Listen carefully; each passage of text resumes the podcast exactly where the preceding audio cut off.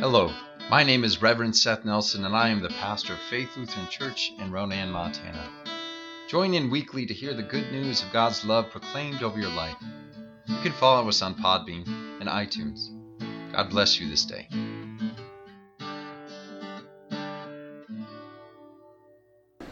Grace and peace to you from God, our Father, and our Lord and Savior, Jesus Christ. Peter's vision was crazy. He was hungry, perhaps, as they say, even hangry. You know that feeling when you're so hungry that it almost makes you delirious? That was Peter. He was hungry to the point of being delirious.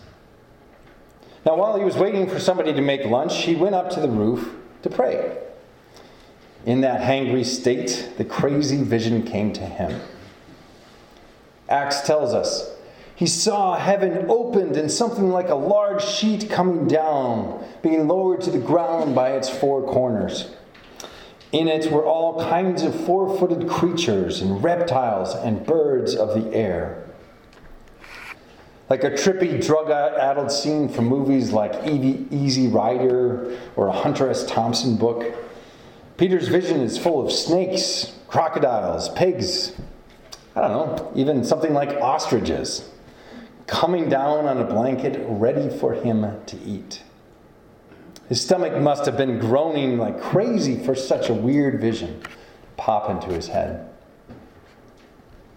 Here's the thing though the laws given to Moses prohibited Jews like Peter from ever eating delicious, the delicious meats in front of him. Bacon was prohibited. Bacon I mean, come on, guys. Have you ever eaten ostrich? It's pretty tasty, actually. But this was a no go for the descendants of Abraham.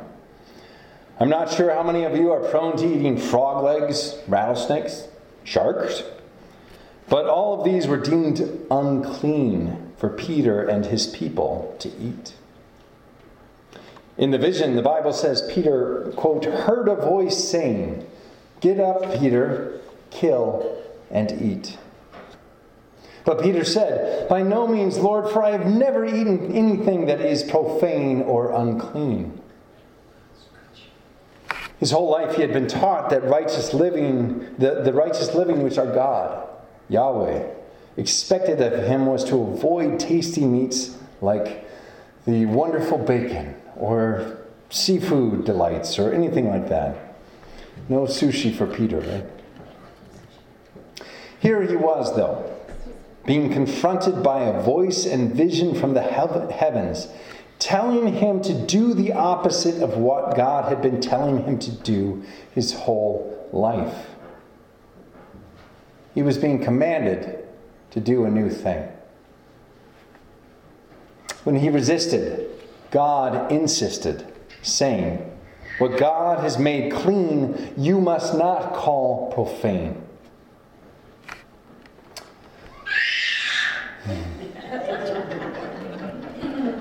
So I, am sure that's the voice of heaven right there.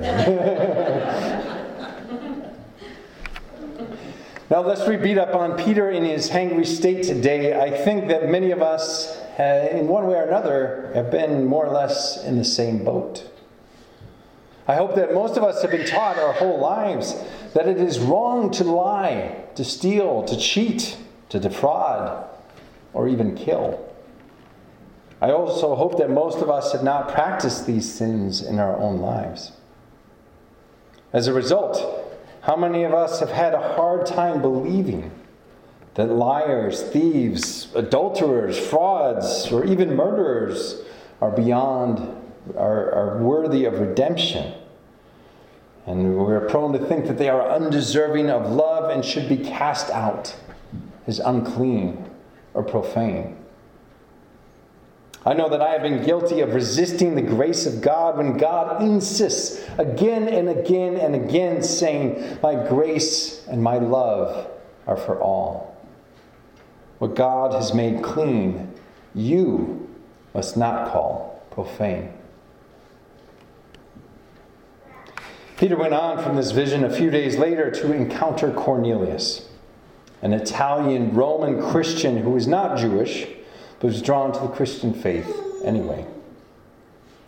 He truly believed in our God who was foreign to him, a God from a foreign people who lived in a foreign land. Based on what he was taught that God wanted, Peter believed that he should not even associate with somebody like Cornelius. Peter believed that God wanted him to call somebody like Cornelius unclean or profane for who he was and where he was from. God insisted otherwise. And through the vision, Peter knew it. In our first lesson for this Easter Sunday, we read Peter's profound sermon in which he said, I truly understand that God shows no partiality. But in every nation, anyone who fears him and does what is right is acceptable to him. Peter had been taught that God wanted him that God wanted him to show partiality, to forever make distinctions between himself, a Jew, and basically everyone else, Gentiles. And he had been taught that to show this kind of partiality was good and was holy. Now, God was insisting on a new thing. Cornelius and he were equal before the Lord. In Jesus Christ, all people from all lands stand alike before the throne of God. In his death and resurrection, all are made worthy of the eternal love of God that knows no end. In Jesus Christ, there is no partiality. And nobody stands apart as unclean or profane, for God's righteous love extends to all. Now you may be thinking to yourself, that's cool, Pastor Seth. I'm an accepting 21st century person, and I love and accept all people. Thank you for preaching to the choir. Good. I'm glad we're on the same page. Let me push a little further, though, and ask even if you show no or little partiality to others, do you show yourself the same grace?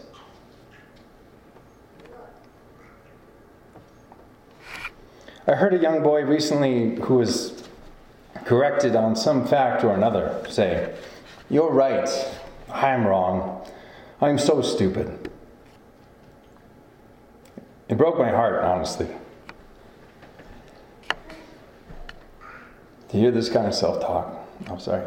I wish that every child believed without doubt that they are worthy and loved. To be honest, though, I must admit that I have said the same things or worse to myself throughout my life. How many of us have looked inside ourselves and said, unclean, profane, this part of me has no place in the kingdom of God. This part of me is unworthy of love. Period.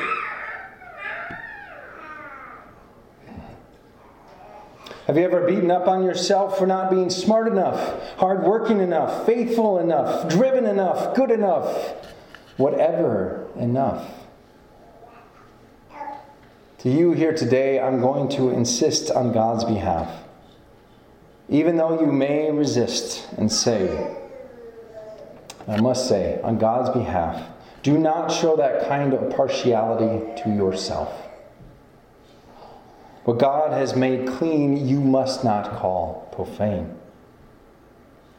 God loves you a whole heck of a lot. And He was even willing to rise from the dead to prove that to you. Do not resist God's salvation, for God insists that you are loved. This Easter morning, we rejoice that we have all been washed clean by the blood of the Lamb. This morning, we can rejoice that Jews and Gentiles are free to feast as equals. People from all nations and walks of life can walk together as one. And every part of our inner and outer selves is being redeemed this very day. For God loves us all and means to raise us all together for whatever hells we may live through to new lives that we cannot yet even imagine.